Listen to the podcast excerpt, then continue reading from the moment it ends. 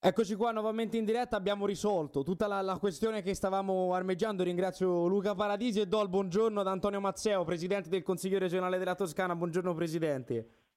Buongiorno, buongiorno a lei e a tutti i radioascoltatori. Allora, io con lei Presidente avevo pensato di iniziare dalla rassegna stampa, ma vado subito nel vivo delle cose, perché ieri, eh, grazie anche al suo lavoro, c'è stato un grande eh, momento, possiamo dirlo, ehm, per il Consiglio regionale, ma soprattutto anche per tante attività toscane, perché grazie alla riduzione dei cosiddetti famosi costi della politica siete riusciti a dare un milione e mezzo di euro, se non sbaglio, eh, a maestri di sci, lavoratori autonomi autonomi dello spettacolo e Proloco, un segnale importantissimo.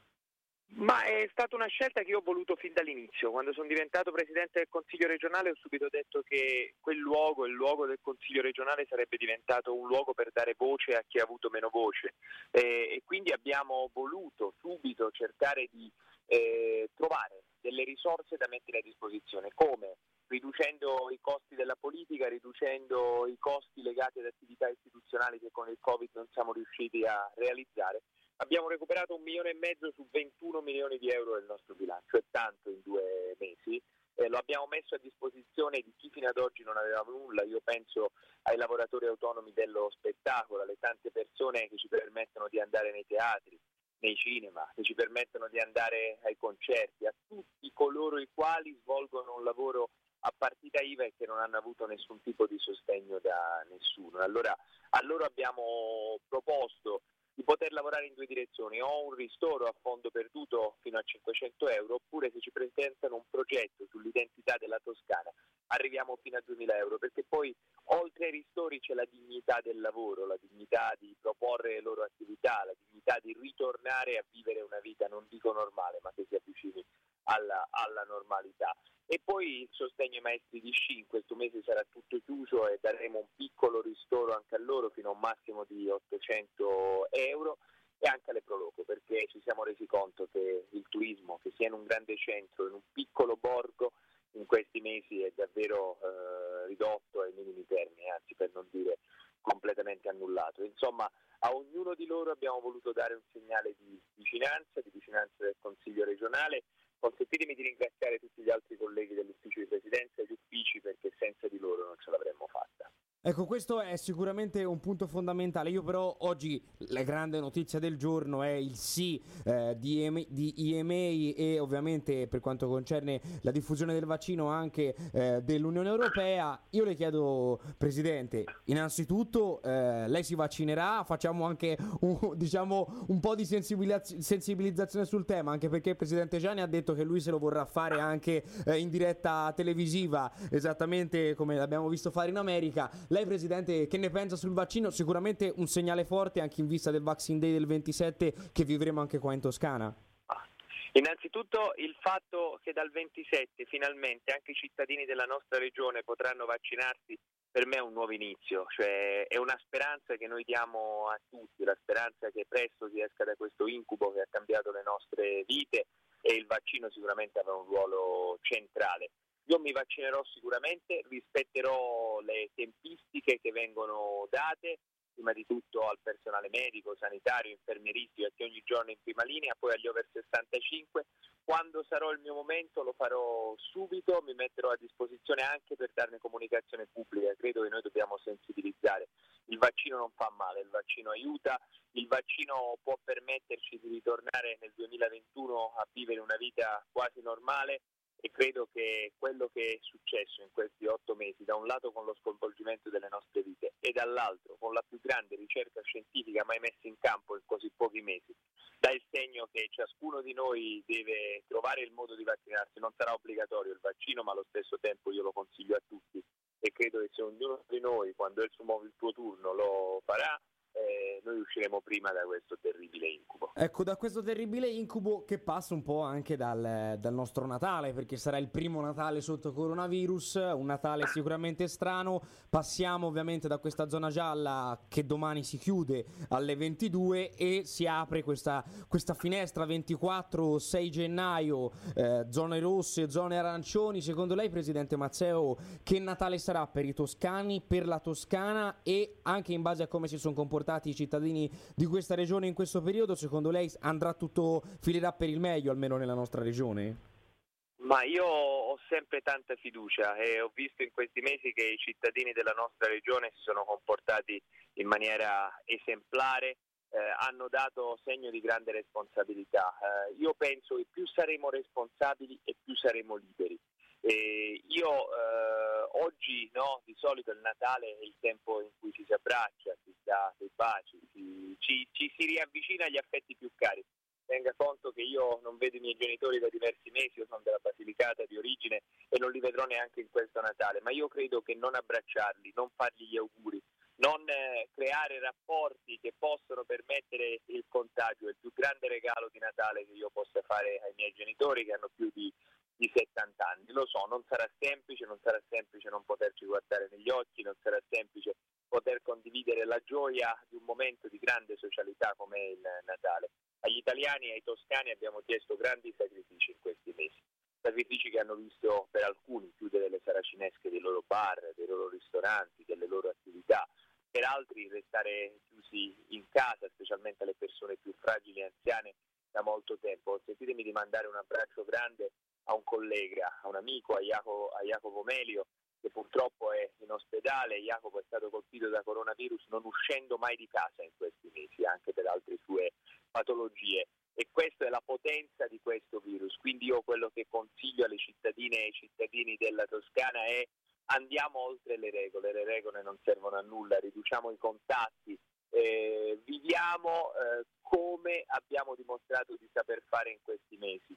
Eh, c'è ancora bisogno di un altro po' di, di sacrificio, lo so che ormai siamo tutti stanchi da questa vicenda, ma dobbiamo provarlo a fare e a mettere in campo ognuno quello che, quello che può.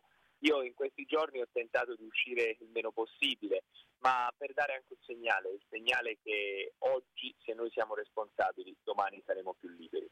Ecco, un segnale che è arrivato anche dall'inizio della consigliatura, ovviamente ricordiamolo ad ottobre, il Consiglio praticamente non si è quasi mai riunito completamente in presenza e ovviamente i lavori sono stati fatti tutti in maniera telematica, mi sembra. Sì, sì, l'abbiamo fatto in una modalità chiamata mista in cui in aula c'erano solo i capigruppo, eh, finestre sempre aperte, riunioni che non duravano mai oltre eh, le tre o quattro ore e tutto il resto da, da, remoto. Vi assicuro che legiferare in questa maniera non è per nulla semplice, anche se le tecnologie ci aiutano e ci consentono di poter eh, lavorare, ma anche qui come dire, abbiamo voluto dare l'esempio, l'esempio eh, che dove non ci sono le condizioni di necessità, come penso oggi nell'approvazione del bilancio, eh, faremo delle lunghe sedute d'aula ma senza poter essere tutti insieme, anche solo per presentare gli emendamenti sarebbe troppo troppo complicato, ma insomma faremo in modo che anche nei prossimi mesi, dove sia possibile, continueremo a lavorare con questo metodo misto e a distanza anche per mandare un esempio, un messaggio di positività anche ai cittadini della Toscana. Presidente, in diretta le diamo un'ultim'ora che ci arriva in questo momento. È stato eseguito un decreto di fermo dal pubblico ministero a carico di una donna albanese di 36 anni. Si fa riferimento alla storia delle quattro valigie di Sollicciano. I carabinieri del, com- del Comando Provinciale di Firenze stanno dando esecuzione a un decreto di fermo emesso dalla Procura della Repubblica nei confronti di una 36enne di nazionalità albanese. Vediamo ovviamente aggiornamenti nel corso di tutta la giornata. Però, Presidente Mazzeo, con lei voglio andare anche su un altro tema. Eh, ieri abbiamo visto il suo post appunto glielo chiedo, non è proprio Fiorentina, però ci tengo. Eh, per quanto concerne Volterra, un grande finanziamento, diciamo, 250.000 euro per proseguire gli, gli scavi all'interno di, dell'importante anfiteatro. Ma non è il primo di questi finanziamenti che noi mettiamo a disposizione, ne abbiamo messi 250.000 nell'anno precedente. Io non so quanti di voi o se lei è mai stato a vedere questa che dicono essere la più grande scoperta archeologica dell'ultimo secolo.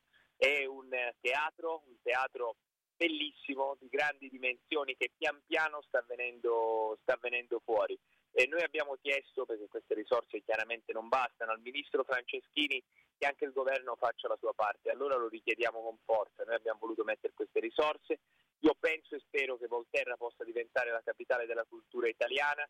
Spero che il ministro Franceschini possa venire a Volterra a vedere questo luogo che resterà nella storia non solo di Volterra ma della Toscana come una delle più grandi scoperte archeologiche eh, del, nuovo, del, nuovo, secolo. È qualcosa di, che ti fa caponare la pelle, qualcosa che ti tocca il cuore e ti fa emozionare. Io consiglio chiunque non l'ha visto nel momento in cui sarà possibile eh, riprendere a muoversi e sarà possibile visitarlo, di andare a vedere questa grande bellezza che sta avvenendo fuori e che dà il segno di cos'era la Toscana degli Etruschi, cos'era quella terra fatta di storia, di grande civiltà, di grande dignità. La Toscana è questo, è un cuore rosso che pulsa, pieno di eh, storia, di cultura, di storia, di arte, tanta ancora nascosta da dover portare fuori. Ecco, a proposito di bellezze, ieri sera eh, tre fari della resistenza, fede, speranza e carità da tre punti della città verso il cielo, gli ospedali colorati di verde, un verde speranza e un verde Elpis per gli amici eh, che sanno un po' il greco, però per un bellissimo gesto simbolico per ringraziare chi combatte in prima linea e ogni giorno. Diciamo che anche i medici, gli infermieri, gli operatori sanitari, chi tutti quelli che lavorano negli ospedali in questi mesi praticamente hanno dato segno, un forte segno veramente al di là di, di professionalità, ma di esserci sempre. Quelle immagini ieri che sono, venivano da Firenze e che ho visto anch'io ieri sera eh, venendo via eh, dal mio ufficio in via Cavour sono qualcosa che tocca il cuore, è un modo per dire grazie. È poco rispetto a quello che il personale medico, sanitario, infermieristico, i farmacisti, il mondo del volontariato hanno fatto in questi mesi e stanno continuando a fare. Io eh, ho parlato con tanti di loro, sono andato a visitare diversi ospedali, eh, luoghi eh, dove purtroppo si sente forte la pressione di questo maledetto virus e ho, ho trovato personale ipermotivato ma stanco. La pressione è una pressione forte che ha toccato il sistema sanitario. Noi abbiamo fatto la nostra parte assumendo migliaia di infermieri, personale medico, però non basta, non basta perché eh, molti di loro eh, mi raccontano le storie stesse, di quelle persone come se le stessero vivendo in quel momento. Chi lavora nei reparti di terapia intensiva sono loro a dare l'ultimo saluto a tante donne e tanti uomini che hanno perso la loro vita, sono loro eh, a coccolarli fino alla fine della loro vita. E loro questo se lo porteranno sempre dentro come un segno indelebile che nessun grazie può aiutare a, a superare perché è qualcosa che ti segna per tutta la, la vita e noi dobbiamo essergli vicini non soltanto oggi, dobbiamo essergli vicini continuando ad investire, mettendo più risorse per le scuole di specializzazione, mancano tanti specialisti ancora oggi. La Toscana è una delle regioni che ha fatto di più in questi anni mettendo borse di studio aggiuntive, andando a fare nuovi concorsi per infermieri. Eh, noi abbiamo oggi, i concorsi pubblici che portavano in ospedale, tanti nuovi infermieri che eh, le case di riposo oppure l'R, cioè l'RSA oppure tutti gli altri centri diurni e via di seguito sono trovati scoperti di personale e quindi serve mettere sempre nuovo personale in circolo perché c'è davvero tanto, tanto, tanto bisogno e la pressione che loro hanno noi dobbiamo gratificarla anche inserendo nuovo personale che rende i loro turni meno massacranti. Ecco, per chiudere, Presidente, io questa domanda gliela, la faccio un po' a tutti i nostri ospiti, però gliela devo fare. Da due mesi più o meno è mh, mm, diventato Presidente del Consiglio regionale, ha preso il posto di Eugenio Giani, che ora è Presidente della Regione. Ci racconta un po' un bilancio di questi due mesi, come è andato, eh, cosa, cosa non è andato, cosa è andato, quali sono le prospettive per il futuro?